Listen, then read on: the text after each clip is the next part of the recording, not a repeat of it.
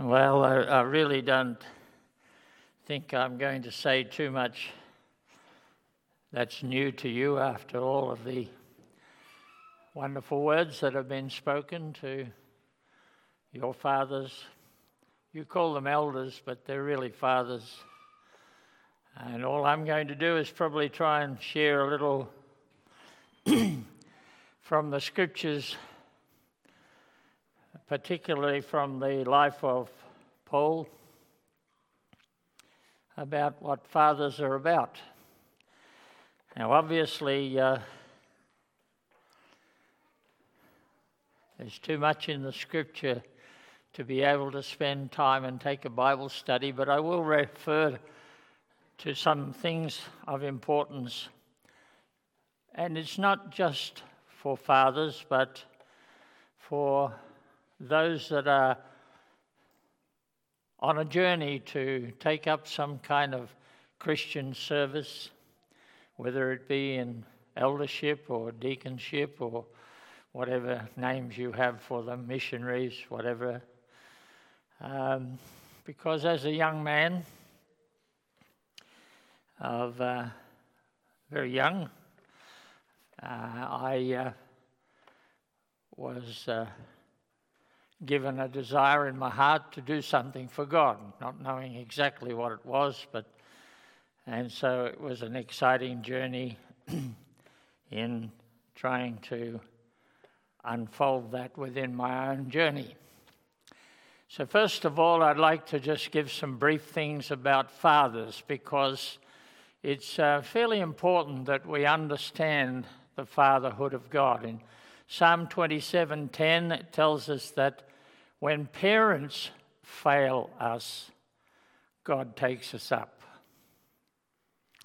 And I, as a pastor, have had many people who have come to me and tell me about their poor relationships with fathers or their fathers have died. And, you know, we've just been through a lot of this in the India work and this last two years where fathers have died. And, uh, but there are those that have lost their fathers. But the comfort is that when, for whatever reason, when your father or mother don't perform, you have someone else. Okay? The Lord shall take you up. And so I often point them to the cross because whatever happened prior to you coming to Christ, after that, you do have a father and you do have a friend, a comforter, and you do have Lord Jesus Christ as well as your Heavenly Father. In Psalm 103, verse 13, it says, The Father pitieth his children, so the Lord pitieth them that fear him. And that word pitieth in the Old Testament means to have compassion or love upon. In Psalm 68, verse 5, God is a father to the fatherless. We work with orphans in many places in the nations, and it's good to be able to comfort these young men and women, these children, with the concept. But it's not just young ones, you know, sometimes we grow up and we're older and we kind of still remember back of maybe the failures of our fathers. And I'd like to just say that my father was born in London, in uh, East London. He was a Cockney, and he has a lot of a lot of sayings. And uh, you know, I grew up with the attitude in my heart that my father didn't love me, which wasn't true. and uh, there was an expectation from me that uh, he could not provide.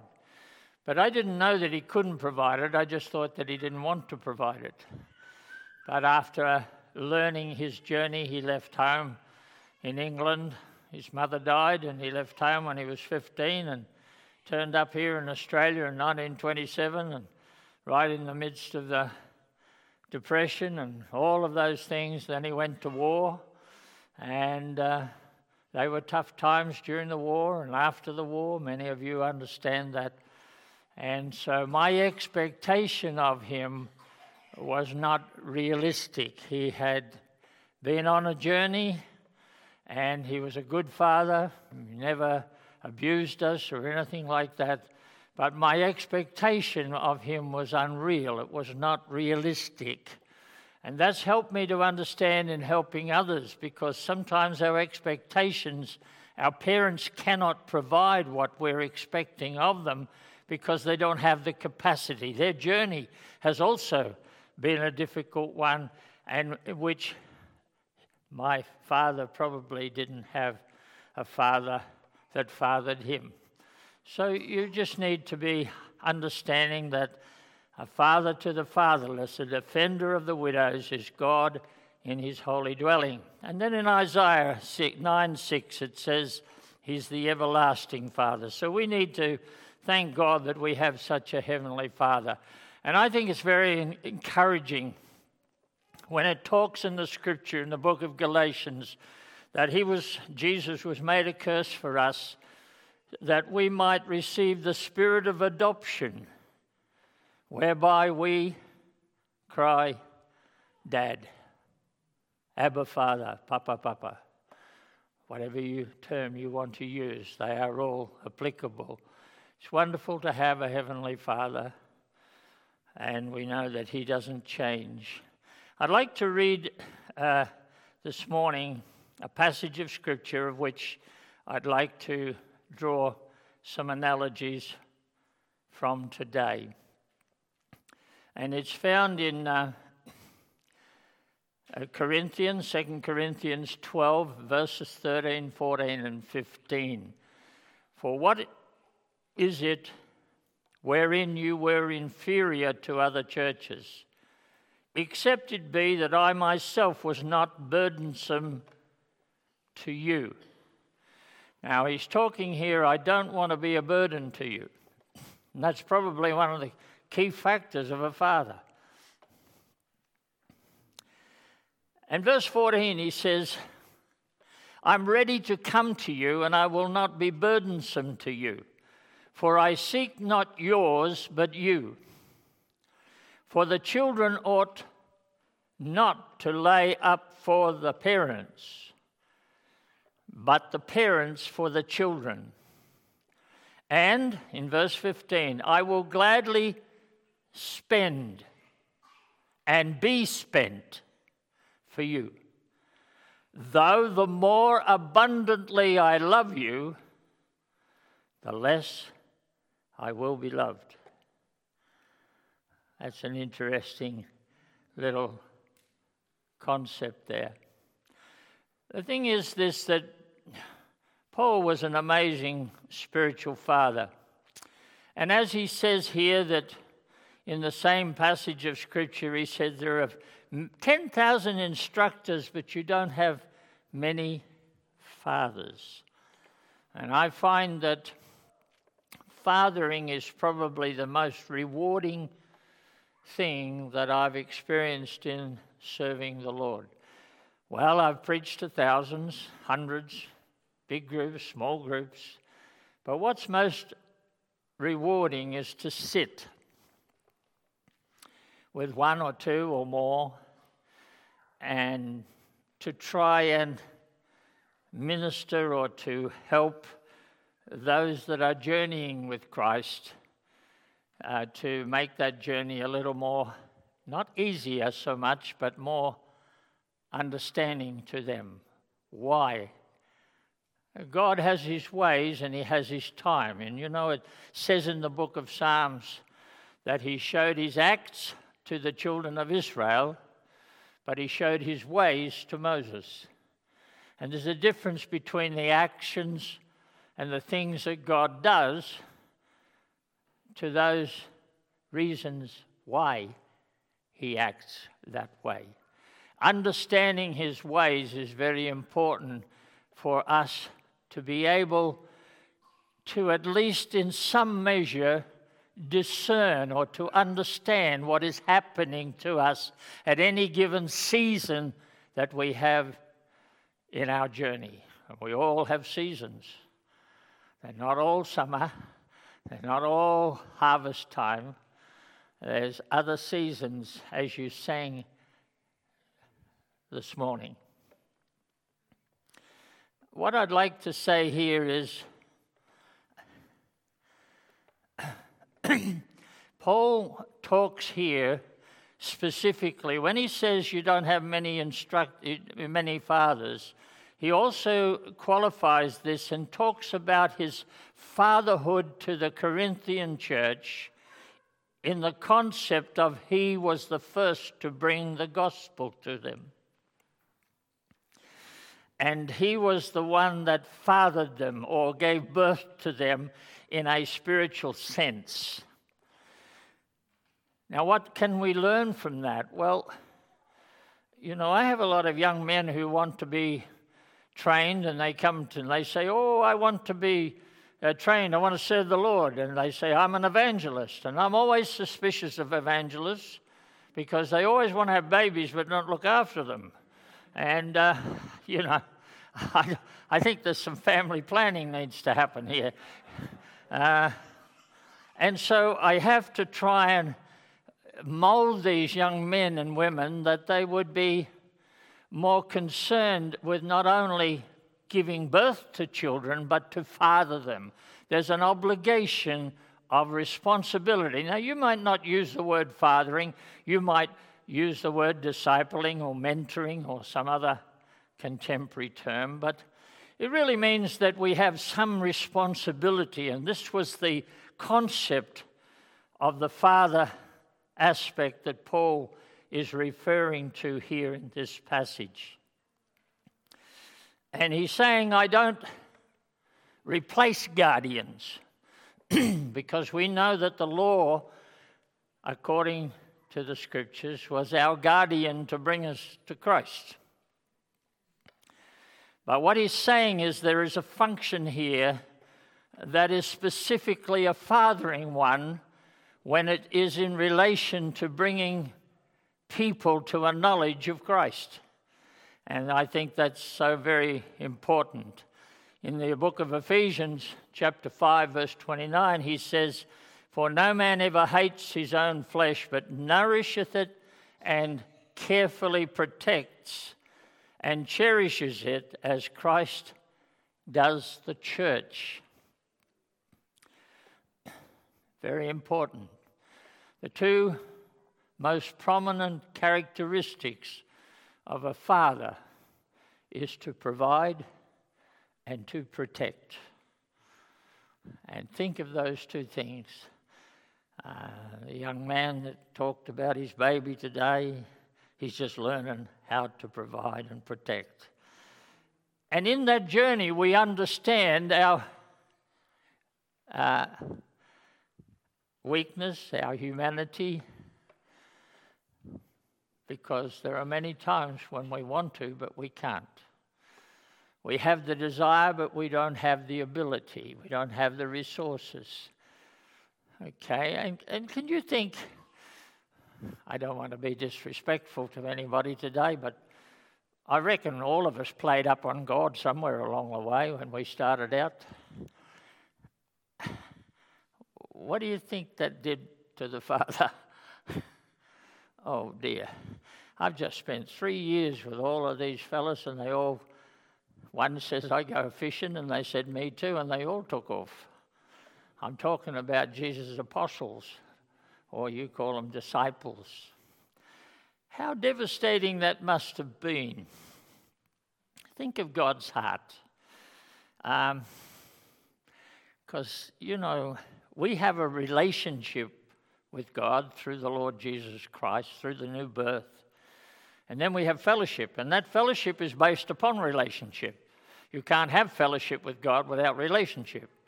Okay, but fellowship is fluctuates, it's fluctuating depending on our responses. So sometimes I'm a naughty boy, maybe more than you. You know, sometimes I don't obey, sometimes I don't listen, sometimes I don't respond. And to be honest, we're pretty much all the same somewhere, even if we hide it very well. And I often think when we're talking about fatherhood, we kind of need to get inside of his heart. How does he feel when we mess up, when we don't listen. Just recently, I was preaching on this little sentence, which probably doesn't mean much to anybody, but it's in the book of Isaiah, and it says, uh, You have not brought me any sweet cane with your offerings. And I thought, that's a strange saying. But if you read the preceding verses and the following verses, you'll find that these people were living out of harmony with God. They weren't listening to Him, they were not obeying Him, there was no repentance, there was no recognition of their state that was distant from God. And I began to see the sweet cane was those things that the Father heart was longing to see in His children. You know, listen to me. Say sorry when you muck it up. Don't just let time pass on and on and on. What about forgiveness and what about love and kindness and things that you could show to people? I mean, all that, they're the sweet cane that he's looking for. We can give our money, and he goes on. And he says, You give me money, but where's the sweet cane? You know, I thought that was a wonderful discovery for me, anyway, just recently. And uh, I thought that's the wonderful thing about the Word of God. It's like a, it's like a treasure hunt. You start digging, and all that stuff comes out. And what is the Father actually longing for? So sometimes we need to um, not only take that he provides and protects, but how does he feel? How, do, how does he respond? And I kind of feel like there's an obligation. If we really love the Lord, which I'm sure we all do, we've got to come to that awareness that, well, we don't do some stuff because it will, well, you can quote the scripture, grieve the Holy Spirit, or do something like that, but you know, I just think, and I remember the children of Israel in the book of Exodus when they're in bondage, and it says, and they cried unto the Lord by reason of the bondage. And this is how God responded. And I have heard your cry by reason of the bondage and I am come down to deliver. You see, the responsiveness of God. It's important. The next thing I want to say from Paul's writing in this verse is that I'm ready to come to you. Uh, fathers should seek to provide those things without being asked. How many pastors are all waiting for the elders to come. How many fathers or pastors are saying, Well, if they ask me, I'll pray for them? So I can see that fatherhood here is a going to, not so much being invited, but seeing people struggle or they're having issues I like to listen to people's prayers, not to be critical, but to understand what they're praying, because what they're praying is where they're at. Have you ever thought of that? Huh? For out of the abundance of the heart, the mouth speaks.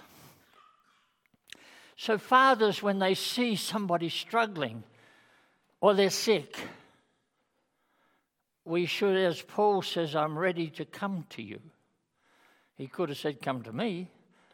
He could have said, Well, I'll wait until I'm invited. But a father has this attitude. He's also ready, as he said, I don't want to be a burden to you. So we operate from this position of you know, I've heard pastors say, well, the sheep need to be sheared, so they should look after me. That really is a homemade doctrine. That's not in Scripture. And he's talking here about I don't want to be a burden to you. I'm not coming to judge you, criticize you, or lay a heaviness on you. I'm actually trying to help you along your journey. And he says, I will spend. How many times have we come to the place where it says, enough is enough? We've actually done so much for so many or so li- and so little return. Father never gets to that point. He might think it, but he never gets to that. He says, I will spend, and I'm prepared to be spent. Oh, that's another thing, isn't it? I have pastors come to me and they say, Well, I love the church and being a pastor. It'd be wonderful if there were no people. And I'm thinking, how, how can that be? You look very serious there this morning.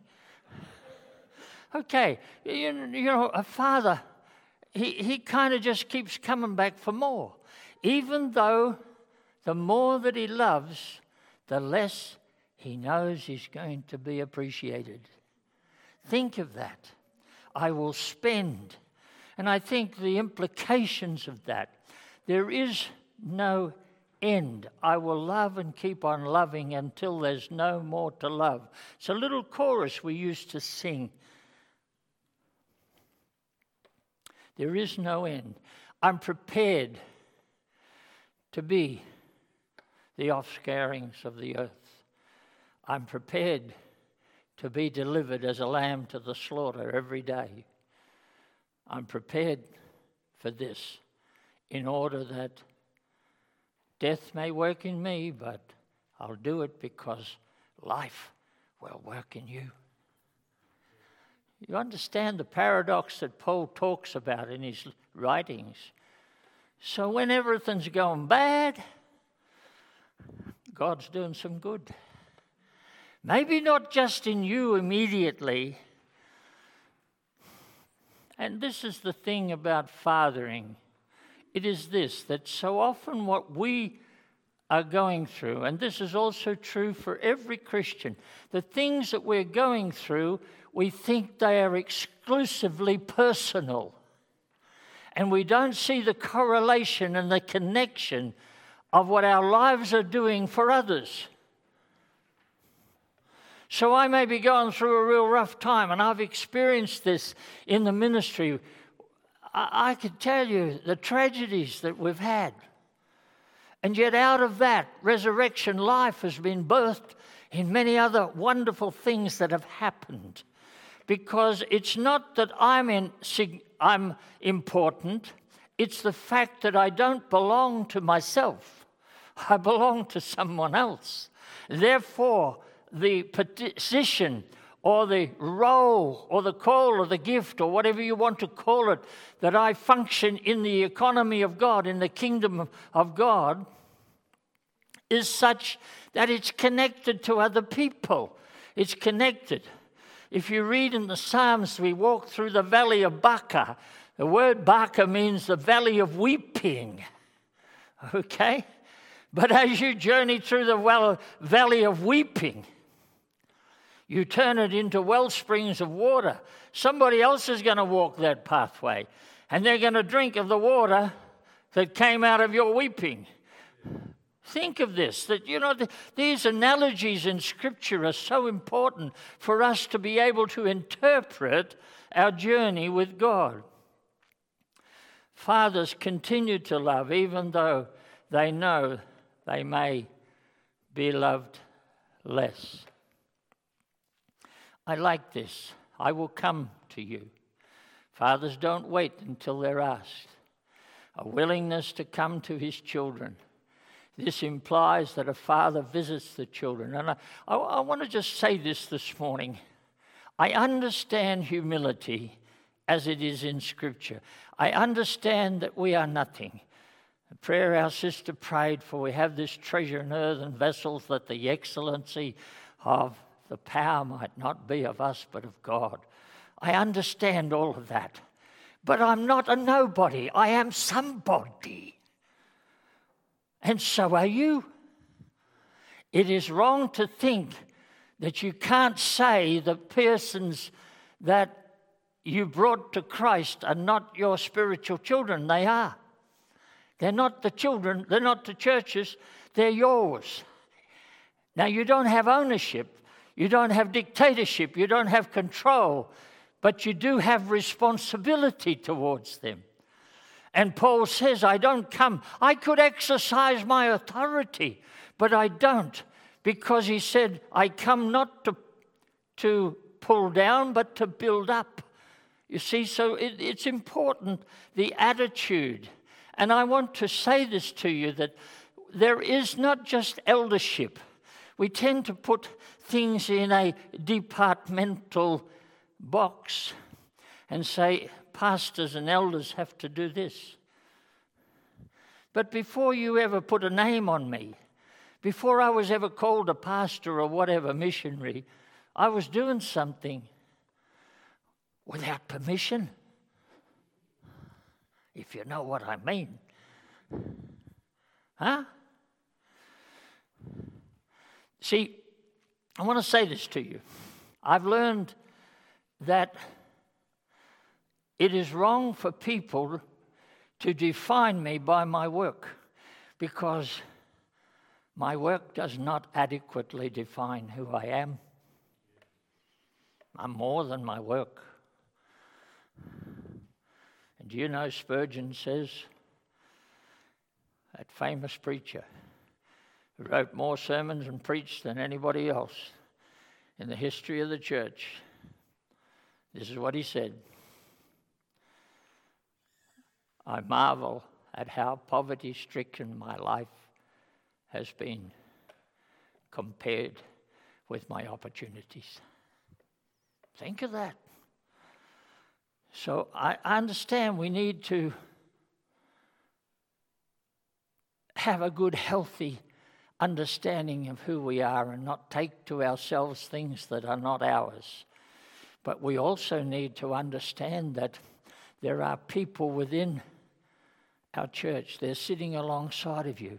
And to delegate responsibility to minister or to help or to encourage these ones that are near you and delegate it to a particular office or responsibility within the church is sad because there are many who never ask, they never divulge what is in their heart. They're struggling with issues of which they're afraid to tell. When I got saved, I did not know a scripture in the Bible. I was a total heathen. And when I wanted to serve God, I was afraid to tell anybody, lest they would think I was presumptuous, that I was proud, that I was a big head. And it took me a long time to confide in my pastor. And he was not the senior pastor. But I said, I'd like to serve the Lord. I didn't know what that meant.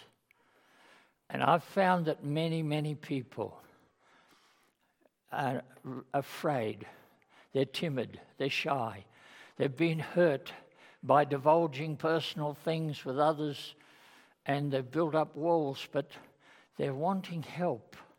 And just a little act of kindness, a little moving out of those boxes of where we officially do certain things and we give titles to people. So I want to be like Jesus. He was a, a man for all men, he was a man for all peoples. He didn't care whether they were prostitutes, publicans, sinners, or people in the synagogue. A willingness to come implies that a father visits his children. A father often initiates the action of visiting because he has observed the needs.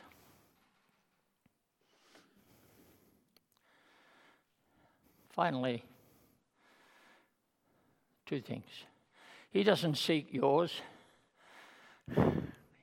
He doesn't come for you, for your offering, for your money. He comes for you. And you know, in my addresses to people to become missionaries or to serve God, I say, I actually tell them quite clearly that I'm not here for an offering. And I'm telling you that today, so don't give me one if you intended to. give it to missions. But I am here for you. And I'm here for you today. What is it that I could say that might influence you, might touch you, might urge you, might stimulate you? You might say, Well, nothing. Well, I can just say to you, I enjoyed myself. See, the point is, I do enjoy what I'm doing. It's not dependent on the people's response for me to keep on going and doing what I'm supposed to do. The fact is, He asked me, and I'm obeying as best I can, and therein lies my joy. But the fact is that I'm not here, and we shouldn't be. Fathers are not here for what you own, your possessions, your money, your tithes, whatever it is. He's here for you. That's what a father is. And finally, I want to say this. This is something which I've learned as a human parent, and that is fathers wear, they're willing to wear the mistakes of their children. Think of that. My, it hurts when they mess up. Spiritual children, and you have great hopes for them.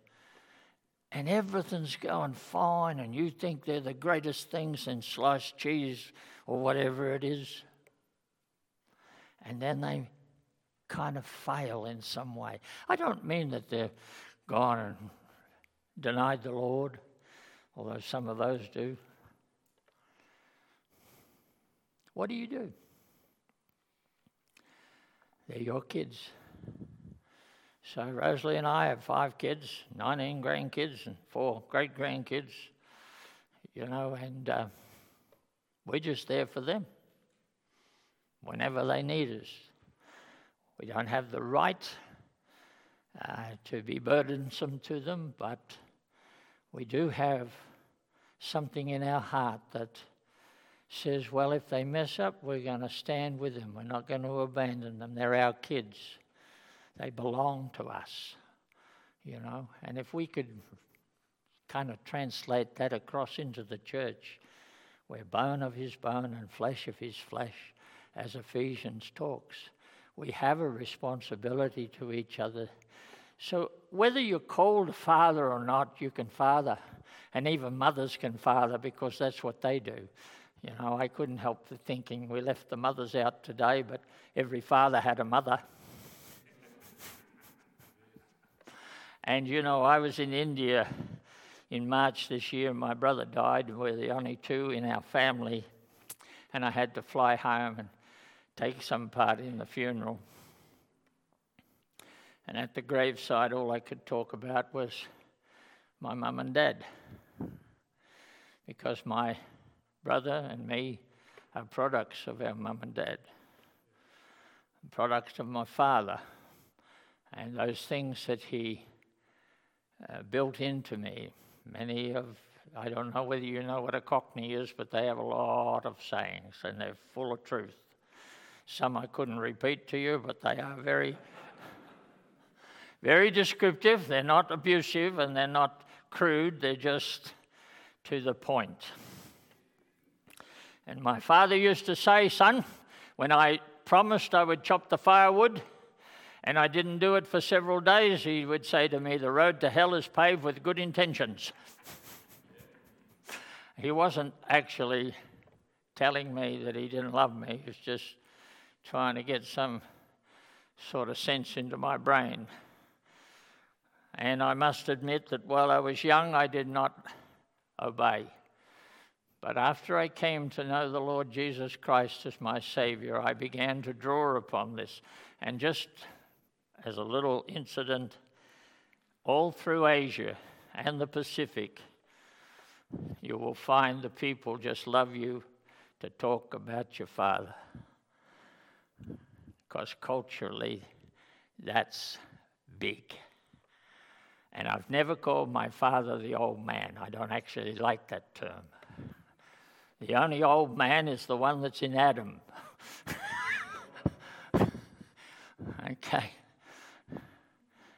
there's a new man now.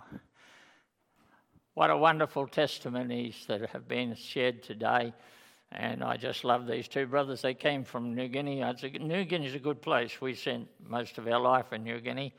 And uh, Geelong, we were married. So Mount Gambier, I started to pioneer a church back there in 1965.